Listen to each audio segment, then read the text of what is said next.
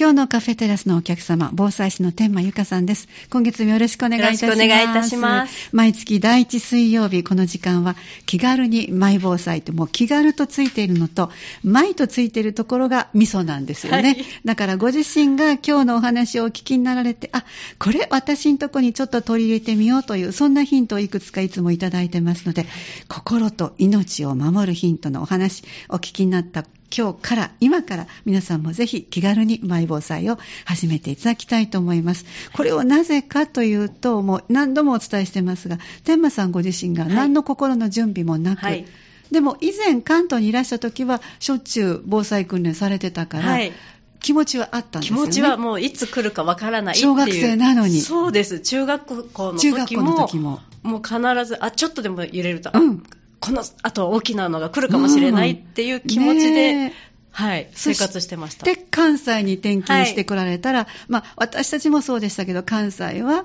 地震は大きなのは起きないよって勝手に決めてて、はい、その時に、えー、そこから数年経って、はい阪神・淡路大震災って本当にもう、あの時からちょこちょこと震災的なもの、はい、人災もありますけども、ね、災害が大きなのがね、はい、あの起きてますから、もう今はだいぶね、意識も高くはなってますけど、ね、だいぶ高くなってますね。うん、ただその準備をしなくなって関西でのんびりされてた時の阪神・淡路大震災で、もちろん被害に、周りの被害もありましたけど、一番受けたのが心だと。これはもう準備できることですからね、心は。そうなんです。もう心の準備を持っていて、も外した後だったので、余計に、余計に、本当にもう何が起こったか分からなくて、心の備えってすごく大事だなっていうのを感じました。ねだから心の準備さえしておけば、はい、来た、はい、じゃあ覚悟を決めてっていう、はい、でまあ、その来た時には前回だったかな。こうなんか3段階ぐらいこう、はい。はい、ありましたね、はい、最初はやっぱりあのすごい言葉は適切じゃないけどハネムーンみたいなのがはしゃいでしまった、はい、わ大変だ大変だ、うん、でそこからズドーンと落ちて,、そして今度は冷静になったらあらどこから手をつけようという、まあ、今もちょうどね、大雨でいろいろこう、洪水にね、遭われた方も、あの、本当に今復興してらっしゃいますけども、はい、ボランティアの方の力を借りて頑張ってますっておっしゃってましたから、はい、みんなの力があって、はい、心の準備さえあれば、必ず、続いていけますかね。そうですね。命があれば、そこです。そう、命があれば、えー、はい、続いていって、なんか、あの、ね、人と防災未来センターの語り部の方が、はい、あの命があればねってどんなことも後で笑い話にできるんだよっておっしゃっていてあ本当だなって。そうですね、はい、たとえ車をね1回しかローン払わずにで失っちゃったんだよって言ってもそれも命があるからそんなことがあったんだよって笑い話にできるけど命がなくなったらもう親族も笑うこともできないんだよっていうふうにおっしゃってて、本当だって改めて命の大切さを、はい、そのためにもいつも月に一度ですけども、はい、お話をいただいて、ということでいつもあの前半にはえー、防災に関したトピックスを伺ってますけど、はい、最近結構いろんなところでそうですね。講座にもお出かけになったり、はい、いわゆる防災の会議みたいなものですか？防災の会議にもあの、えー、ご縁をいただきまして、あの参加させていただけることになったんですけれども、あの港島って言って一緒にやってる仲間が住んでいるあのポートアイランドの方なんですけど、はいはい、そこの会議にあのこの間は見学にいらっしゃいという感じで行かせていただいたら、え来月から毎月おいでっていうふうにお声かけいただいて、えなんかそこで私の語り部の話とかいろんなそのあの港島っていうところはポートアイランドっていうのは全部その中に島の中でも学校もある、警察もある。そうなんです。で大学もあるっていう、でねもういろんな方が参加されてる会議なので、あの NHK さんも追っかけ取材とか、はい、ラジオ関西さんにもね追っかけ取材受けてるんだよっていうぐらい充実しとってもその島内で多分神戸の中でも一番あの先行く防災に力を入れてるエリアじゃないかなっておっしゃってたんですけど。いやだってね、はい大変でしたもん、地震の時に。はい、あの高層マンションがいっぱいあるので、でできた時は夢のそうでしたね。街ということで、はい、ものすごくあの倍率も高くて、はい、でもちろんポートライナーもあって、そんな関係で憧れの場所だったのが、ね、一旦あの地震で全てが止まったらなんとこんなに大変なところはないということを実感されたんでしょうね、そうみたいです。あの橋がね寸断されてしまったりあ。ったので私たちも島を渡るのも、ね、大変でしたし、えー、向こうから島から、ね、本島というか、ね、神戸市内のあの町に出るのも大変だったので、はい、本当にもうそれは感じられたみたいです。この島で何何とかしなきゃいけないっていう。うんうん余計にこう防災意識は高くなりますね、はい、いやおなく、はい、でやっぱり住まれてる方の人数がね、多いので、ね、外国の方もたくさんお住まいになられていて、ね。はい、全員が降りてこられて、ちゃんと立つ位置、島にあるんでしょうか？本当ですね。でも基本的にやはり、えー、あの自宅避難が中心になると思うんですけど、えー、その分、意識がどうやって高めるかっていうのはすごく大事になるなっていうのは感じました。そうですね、うん、あっていうのはね、以前住んでたところが、はい、あの新婚当初、1800所帯あったんですよ。マンションが、はい、大きな棟があって、はい、この字型と L 字型かな、はい、で13階か11階かね、そうなると、いや全員が一斉にね何かで下に降りてきたら、はい、立つ立つあの地面はあるのかなって、うん、1800所帯で例えば当時ですから3人か4人が1家族ってなったら、はい。ね、ということを今一瞬思い出して島っていう限られた場所ですから、はい、そうなると余計に防災意識は、はい、どんな会議をこの間はされてらしたんですか？この間は今年度のなんかどんな活動をしたかっていう去年度のなんかいろんなトータルで資料をくださったんですけど、はい、やはりコロナだったのでやっとこれからちゃんと防災訓練だったりを、あの実際にこの間ちょっと8月違う7月の末にその防災訓練にまず参加させていただいたんですけど、はい、はい、そこからのご縁で水曜日にその会議に出させていただくようになったんですけど、はいはいあの寄進者も呼ばれていて、いいね、はい、寄進者の体験はもう絶対必要だと思います。ね、はい、久しぶりに、あのバージョンがいろいろあってそのどんなのが乗りたいですかっておっしゃったので、いや、南海トラフバージョンでって言ったら、はい、もうかなりの強い揺れで、でしかも不定期にこう起こる揺れを体験させていただいたり、あと、他にも消防、あの消火器の訓練もさせていただいて、あとはその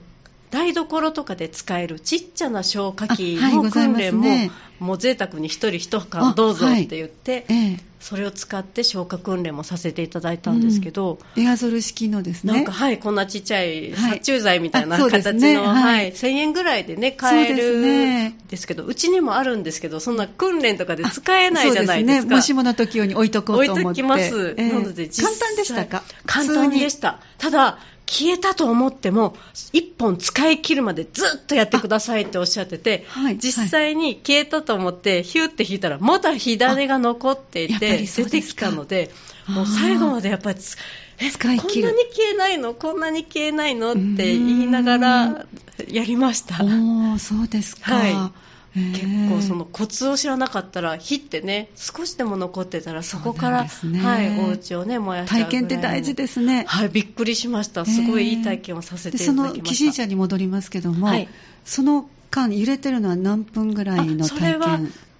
んな1分ぐらいだと思います。本来は南海トラフが来たら5分近くっておっしゃってましたね。3分から5分近く揺れるので。えー、で当然立てない揺れですよね。全然立てなくて、はい、あの訓練用なので椅子が重たくなってますっておっしゃってたんですよ、はいはい、だからなかなか動きませんリビングを想定してるんですか？リビングを想定でした、であの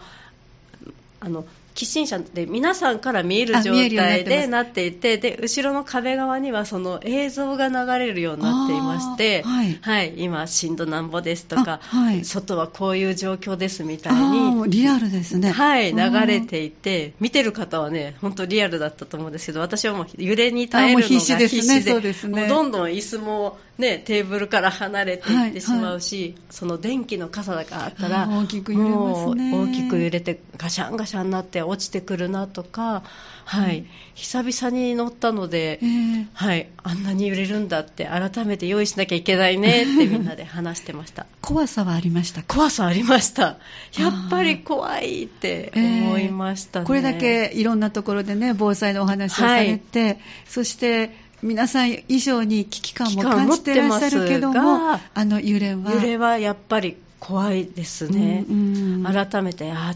こんな揺れが来たらどんな風に抑えていたとしても、うん、中からね食器棚があれば出てきてしまうだろうし、はい。はい、テレビだってね、倒れてしまうだろうしその時に、ね、音がつくんです、ね、そうなんです。食器が、はい、落ちる音っていうのはなかなか恐怖を倍増、ね、そうですよね。物が倒れて食器が割れてっていう感じで。はい。はい、で足の裏もねリビングだったら、ね、本当に危ないですしね。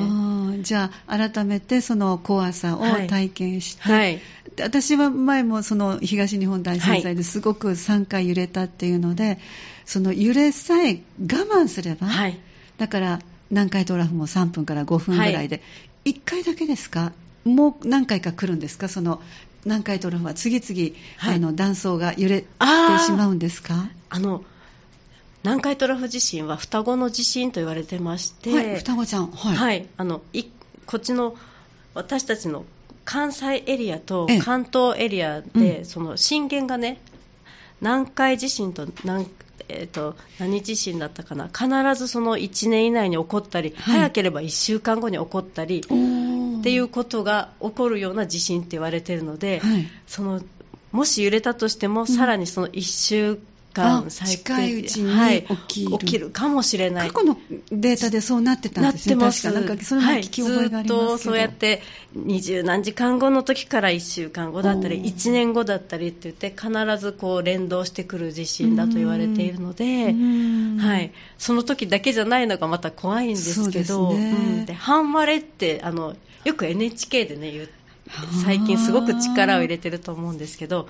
その途中で揺れが止まってしまって、うん、本当にその先がどっちが先に揺れるかわからないんですけどそういうお互いに連鎖して起こってしまったり全部一緒にもう揺れた方がいいのかどうなのかわからないですけれども。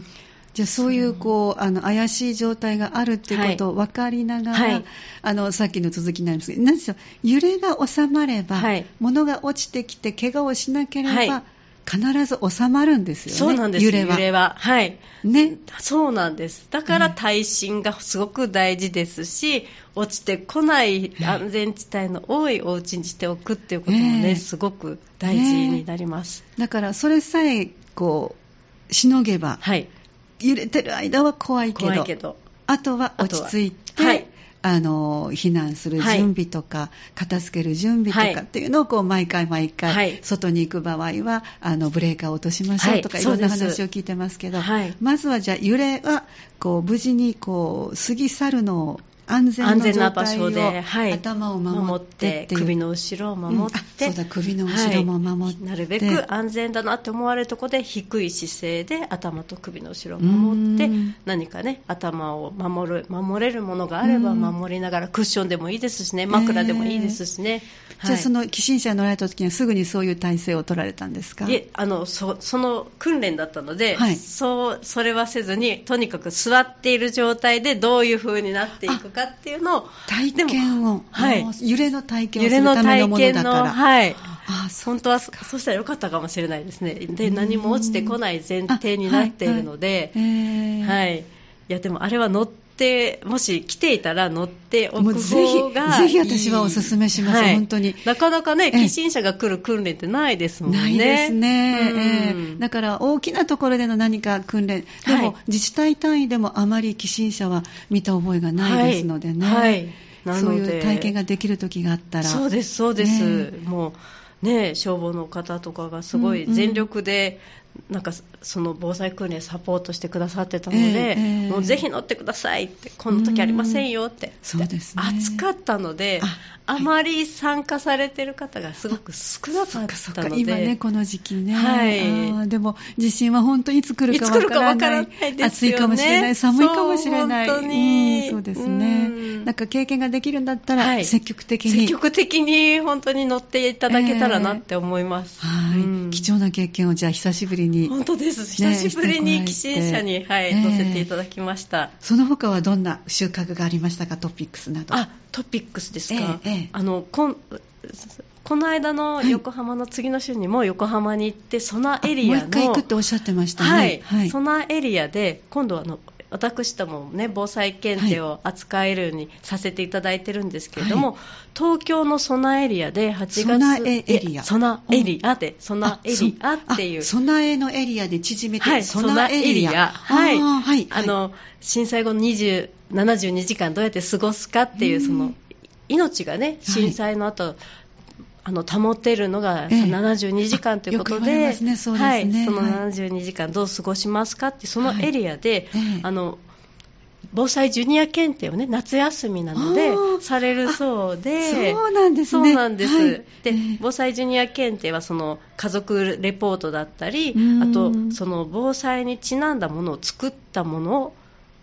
の提出することもできるんですね。受験だけっていうのもあるんですけど、はい、なので今度そこのスタッフとしてお手伝いに行くっていうので、うんはい、はい、下見に行かせていただいて、えー、でそこで10分ぐらいの講座をさせていただけることになって、はい、はい、なのでその打ち合わせに行ってきたんですけど。その時にはどんなお話をしようと思ってらっしゃいますか？講座。夏休みなので、えー、あのこの避難所でできるあ口を開けたり閉じたりしてその皆さんがリラックスっていうか、ね、恐怖や心配からちょっとでも落ち着けるこの縄文式健康法がいいかなっていうふうにそのそのエリアの方は、お子さん向けがいいのでっていうことで。はい。おっしゃってたんですけど、ね、まだ内容はその防災で使える手話講座だったりっていうその内容はまだ詰めてはないんですけど、はい、そこら辺のことを10分ぐらいでやってもらえますかっていう話で、えー、はい、今みんなでどの10分で伝えるんだったら何がいいだろうねっていうふうに相談してます。あそうなんですね、はい、でも今伺うとやっぱ関東の方が、はい、あの意識は高いですか？あそうですね。あの本当に揺れることも多いので、そうですね、そうなんです。頻繁に揺れ、ね、ることが、ま東日本の後なので、はい、福島県を中心にね、はい、よく揺れてますけど、岩手もそうですけど、ね、千葉だったり、はいね、関東あたりが多いですよね。多いですよね、なので、私も泊まっていた時に前回、あれ、揺れたなっていうのを。感じて久しぶり関西では本当に起こらないので、ね。えー、久々に地震だっていうふうに夜中でも起きてしまったので、えー、うん、やっぱり揺れるんだなっていうのは思いました。意識はやっぱり持っていた方が、はい、最初のお話じゃないけども、はい、心の準備ができるので、ね、そうです、はい、なので、そのエリアにもどんどん団体のお客様がすごく来られてました。えー。こんなに人が増えてるっていうのも驚きました。こちらの神戸にあるところはどんな感じですか、はい、そこにも7月の17日に、はい、あの私の防災士と行く人と防災未来センターに行ってきたんですけど、はい、すっごく増えてました。見学され見学体験される方がバスごと来てましたしいろんな学校からも来ていたり、えええ、あと自治体からも来られてたりということですごく並んでました。そうですか。増えてるなっていう印象です。やっぱ意識は徐々に徐々に、はい、そうですね。ああやって17日は特に無料で開放開放されている毎月17日毎月17日は無料なんですよ。いい情報を皆さん、はい、ね、いただきましたね、はい夏休み。さあ、本当ですね。ちょっとお出かけになられたら、はい、勉強になると思いますよ。そうですよね。自由研究とかにもいいと思います。そうですね、うん、私のできる防災、はい、ね、あれとかっていうので、うん、あ、それはいいですね。はい。本当だ。8月17日ありますね。うんうん、無料だと。はい。ぜひお出かけいただき月曜日じゃないですよね。あ、大丈夫です。月曜日お休みなんですか？木曜日ですね、8月は。はい。じゃあ大丈夫です。はい。ぜひお出かけになってみてください。ぜひ。あ、そうなんですね。はい、やっぱり知っておくっていうのは、あの、子供さんって吸収がね、はい、めちゃくちゃ吸収できるので、で、涼しいですしね、館内。そうですね。はい。あの、じっくり見て回ると、どのぐらいの時間、うん、結構、3、4時間、はい、はい。選べますけどね、もうこれはやめとこうとか選べますけど、うんうんええ私たちは毎回行くと34時間中にいますね。休憩できる場所ってあるんですか？あります。椅子もあちこちありますし、はい。ええ、自動販売機もあったり、え、中に食堂も私たちは使ったことはないんですけど、はいはい、食堂もあるみたいで。そうですか、はい、じゃあもうぜひ夏休み、ね、ぜひ行っていただけたらいいなって思います、本当ですね、うん、本当にいつ来るかわからないそれに備えておきたいっていうのは、はい、みんな持ってますからね、やっぱり自分で勉強するよりそういうところでいろんな体験しながらやっていただくと、はい、もうインパクトもありますし、えー、いいと思います。聞かないよりはもちろん聞いた方がい。いけれど、はい、それよりは自分がこう肌で感じたり、はい、実際にさせてもらったりできた方がもっと身につきますね、い。いです。絶対に、うん、おすすめスポットを伺いました、場所はどうやったら行っていいですか？神戸の。はい。あの三宮からバスに乗って、て行かれてもいいですし確かあの阪急電車何阪神電車かな？最寄り駅もね、ええ、暑いですけどね20分ぐらい歩くかも。はい10分ぐらい歩くかもしれないです。最寄り駅はそんなに歩くんですか？最寄りで。はい何度か行ったんですけど駅の名前をすみません、はい、忘れてしまったんですけど、はい、はい。はい、あのあ10分ぐらいは。バスはそんなにそばに。はい近くに止まりますけど本数がそんなにないので調べて。調べて行かれてバスで行かれる方がいいですね、はい、この時期だったら、はい、電車よりもおすすめです、うん、はい。えっ、ー、と、検索するとしたら、はい、もう一度建物の名前を。人と防災未来センターです。はい、人と防災未来センター。はい、はい、これであのぜひ皆さんね検索していただいて、はい、場所の確認それからバス停が近いということですから、ただ本数が少ないから、時間をちゃんとチェックして、ね、調べていただいて、ね、はい、あの例えばお弁当を持って食べるエリアもあるんですか、エリアというかベンチがあればそこで、はい、ベンチがねあちこちあったので。飲食禁止ではないんですか、ね、飲食禁止なんでしょうか。私たちはそこでちょっとお菓子を。そうですか。途中で、まはい、疲れるので。そのあたりも、ね、はい、検索したらきっとね、ね。書いてあるし、はい、さっきおっしゃったようにあのお食事のレストランというか、食堂もあるので外にも外にあの公園がすごくあって暑いのでこのそうですね、うん、そうですね。海がすぐ近くであるんですけど。いいですね、潮風の香り。潮風ではい、香りがしますね、磯の香りが、はい、磯の香りがするかもしれないです、本当に目の前、海なので、あじゃあ、もう波の音も聞こえたり、波の音、それがね、あんまりその海臭さもなかったり。ですか？残念です。そうですか？磯の香りなかったですか？はい、あの、神奈川に住んでた時はいつもどこにいても海の匂いだったんですけど、はい、はい、でも、あの、ポーアイに住んでる友達も、うん。びっくりするぐらい海の匂いはしないのって。風向きでしょうかね。なんでしょうかね、風がずっとあるんでしょうかね。そうですね、はい、風上なのかなちょうど岸側がね。あそうですか、はい、まあ、でも本当夏休みぜひお出かけの一つとしてね、はい、あのちょっと決めておかれてもいいと思います。あのエリアであの前に商業施設だったり、うん、あの六甲六甲のなんかあるので、そこで食べて戻ってこられたりもできるしそこに車置かれたら、まあ、何時間かはね、うん、無料だったりもあるので。で近くに500円で1日止められるとこ探せば駐車場がはい、私たちはいつもそういうところを見つけて上手に見つけて、えー、はい。わかりまはい、皆さん調べるのがお上手なのでぜひ調べて、ね、はい、はい、お出かけになってみてください、はい、じゃあちょっと1曲お送りして、はい、後半お話移ってまいります、さて今日は第1水曜日、気軽にマイ防災ということで、いつものように防災士の天満由香さんをお迎えしてお話をいただいております。前半の方は防災に関連したトピックスなども伺いましたが、さて、えー、いつもは、えっ、ー、と、これは天満さんが、その、阪神・淡路大震災の経験談から作られた心と命を守る10のヒント、シリーズで順番にお話をいただいてしばらくちょっと空いておりましたが今回はヒント8の部分で、はい、火災から家を守る、はい、これもねあのいろいろとこう何度も何度もお話しいただいていますが新たにねお聞きになる方もいらっしゃるのではい。でね、このお話をぜひご紹介ください。はいあの地震の時ってね火災の映像もよく見られると思うんですけど、はい、あれって何で起こってるかっていうと、うん、まあ、実際にねお料理中だったりっていう日もありますけれどもあの実は電気によって電気がこう通っていくときに通電火災っていうのを起こしたりするっていうのを後から私も知ったんですけど、あの例えば私たちがあ地震があったどうしようって言って避難したと後に、はい、勝手に電気が通っていって、うんうん、で倒れてしまった。復旧したのに、はい、はい、復旧した時にコンセントが刺さったままで冬だった場合とかあの電気ストーブに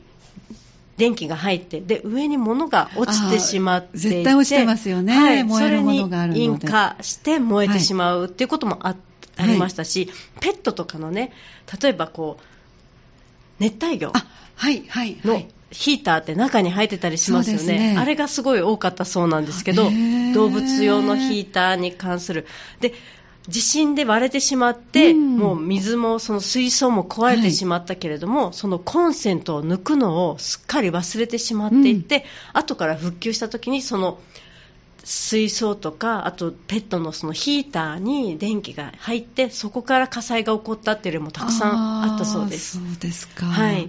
なのでそういう通電火災の原因がまずそれが一つと、はいあとはその地震とか災害の時にコンセントとか電化製品が壊れてしまっていたものを気づかずに、はい、そのまま復旧したからと思って使おうと思ったら中がそのコンセントの中の線がショートしていてそこから発火そこ発火そこから発火したっていう例もすごく多かったそうです。はい、なので、あと津波とかそういうので濡れてしまった電化製品も、ええ使ってしまうと発火の原因にもなります。そうなんですか。はい。なので絶対に乾かしてからとかできたらもう使わないに越したことがないっていうふうにね、はい、言われています。だから今伺ってるとあのお料理中の火がね、はい、あの引火してっていうぐらいかなと思いがちですけども、はい、ね、私もそう思ってました、そうじゃなくって、はい、停電した、で避難してる間にとか、まあ、もうあのご自分でもだいぶあのお部屋を片付けて、まだ今のとこあの電気もガスも通らないねって言ってる時に、に留守中に、はい、避難したまんまだったりね。とかね、はい、あのお仕事に行ってらっしゃったりしても、留守中に通電が起きて、はい、あの良かれと思って当然ですけど復旧は早めにします。今はあれですか？復旧いついつっていうのは何かお知らせ来るんですか？なんかね最近はこの火災が多かったので、ええ、前後に確認してから通しますっていうふうにもおっしゃってたりするんですけど、え、まあ、それは土地にもよるかもしれないですし。それにね南海トラフはね地域が広いからあの狭い地域だったらそのサービスができるかもしれないけど,、何しろ道路が寸断されますからね。はい、はい、で電気がないとやっぱりいろんな、ね、ところも困ってる部分もあるので、ね、だから自分で自分のことを守らないと。はい、ご自身で知っといていただけたら避難するときはもうブレーカーを落とすとか、うんはい。コンセント、その発火しそうなものとか、はい、熱を持つようなものは特にコンセント、まあ、できたら全部抜いといた方がいいんですけど、はい、戻ってきてからそのブレーカーを入れて一個一個こう電化製品を通電させていく方がいい。そうですね、はい、そういう意味で抜いていった方が抜いていった方が絶対安心。目の前の一つ。そしてこれも一つということで確認しながら、しながらなるほど、ね、はい、もしかしたらショートしてるかもしれないし、はいはい、中が壊れてるかもしれない、あと物もね、折り重なったところに実はヘアアイロンがあったとか、そう、いう風になってしまうかもしれないので、ね、それを防ぐためにももうコンセントは全部抜くとか、でもし余裕があれば感電ブレーカーっていうのがあるんですね。あの震度5以上になると、以前教えていただきましたね。勝手にこうポロンってその玉が落ちて、ブレーカーを落として揺れを感知して降りてくれるという。はい。はい、マンションとかはね最近そういうか設備としてついているところも多いそうなんですけど、はい、よくねガスは勝手に震度5以上になると消えるようになってるっていうふうに。はい、再開するのも何かこう手順がありましたよね。そうですそうです。あの私のうちの場合ではマイコンメーターっていうのがあるのであの玄関の外になるのでその赤いとこポチって押すと復旧したりしてくれたりするので、だから勝手にガスが出てくるってことはないわけですよね、はい。はい、それはちゃんと連絡してからとか自分で確認してからなので、はい、システムがねやっぱ出来上がっているのかもしれないです、えー、一つ一ついろんな大きな地震があってそこで被害に遭った方々のはい、あの犠牲があった中で学ばせてもらったことを私たちはしっかり受け止めて、はい賢く乗り越えていきたいですね。はい、そうですね。で、連携なので、火災って隣があっても、やっぱり家がこう織りなしてものでね、類焼がすごく阪神・淡路大震災でも、東日本大震災でも。あの、あまりにもむごいね、はい、映像だったから、はい、ほとんどないですけども、はい、当時はずっとニュースであって、はい、あの悲痛な、ね、声もね、はい、確認して覚えてます。はい、なので、本当にお一人お一人が気をつけなきゃいけないし、声かけあったりとか、そういうのが本当地域の連携って大事だなって思います、ね、せっかく怪我なく、ね、あの命も助かったのに、その後のうっかりしたことで、火災に遭ってしまうとか、はい、それであのまた怪我をしてしまうってことになったら、もう大変なことですね。です、はい、守れるところですね。はい、なるほど。ですから、はい、なるべく、はい、そういうことがないようにと。わかりました。ありがとうございます。はい、えー、そしてですね、ここからはですね、もうあと少しの時間になりますが、ハニーの日ということで、はい、8月22日は、あのハニー FM の周波数と同じ数字が並ぶので、今年は久しぶりにリスナーの皆さん、そしてスタジオの近くにいらっしゃる方々と、お隣にあるフローラホールでイベントをします。前半の方ではあの幼稚園生の可愛らしい歌と踊り、はい、そして第2部のあでその第2部に移るまではあのえっと、夜店といいますか皆さんで楽しんでいただく、はい、まあ、特に小さいお子さんが楽しめる縁日をしますのででその後第2部が始まって、はい、そこからは防災に関連したということで、トップにえー、天馬さんにお越しいただいて、はい、気軽に防災を学びましょうと、はい、まあ、ここから常に気軽があるんですけど、当日の内容、大体ちょっとざっとでいいんですけども、はい、目玉としてご用意いただいているのが、はいどれが目玉どれも目玉なんですけれども。なかなかここではお伺いできてない縄文式健康法、はい、あの、はい、自分で自分の視床下部を活性化できる本当に世界一簡単な体操なんですけど視床下部というのは脳の中の脳の中の本当にもう中心で呼吸とか心拍とか血圧とかそういうものを調整してくれる場所があるんですよ。自律神経が常に司っているところ、はい、そうですそうです。そこをご自身で活性化というか元気にしていく健康法で、はい、脳なのでいろんなあのメリットが皆さんにもあると思うんですけど例えばリンパの流れも良くなるので小顔になっていったりもそうですしその方に必要なところ視床下部が指令を出して、えー、いろんなものを分泌してくれたりホルモンだったり薬みたいな成分だったり、痛みが、ね、収まったりいろんなことが起こるので何が起こるかはわからないんですけれども。自然治癒力がそれで増すわけですか。はい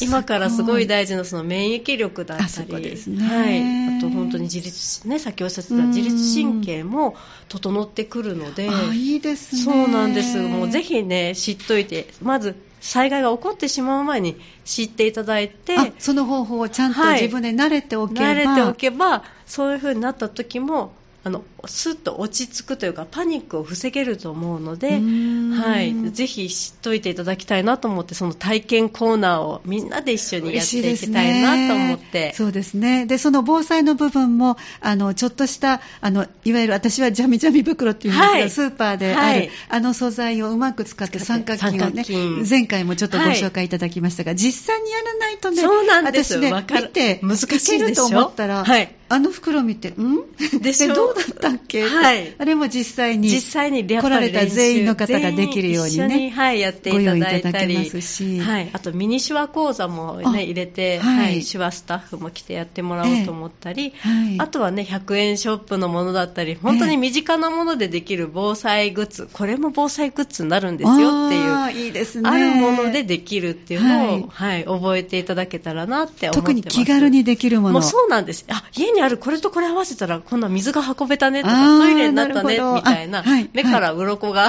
落ちる感じの、はい、ぜひお出かけいただきたいと思います、はい、ぜひお待ちしてます、はい、8月22日3時からお越しいただいて、はい、その時にはあの前回もプレゼントでたくさんの方ご応募いただきましたが、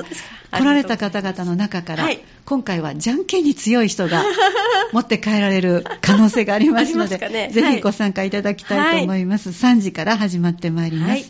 ありがとうございました。また来月もよろしくお願いいたします、よろしくお願いいたします。その前に8月22日、よろしくお願いいたします。お目にかかれるのを楽しみにしてます。そうですね。たくさんの方お越しください。お話は防災士の天満由香さんでした。気軽にマイ防災お送りしました。再放送は今月8月30日の水曜日夜9時からお送りします。そしてウェブラジオでは明日の朝までにはお聞きいただけるようになります。どうもありがとうございました。ありがとうございました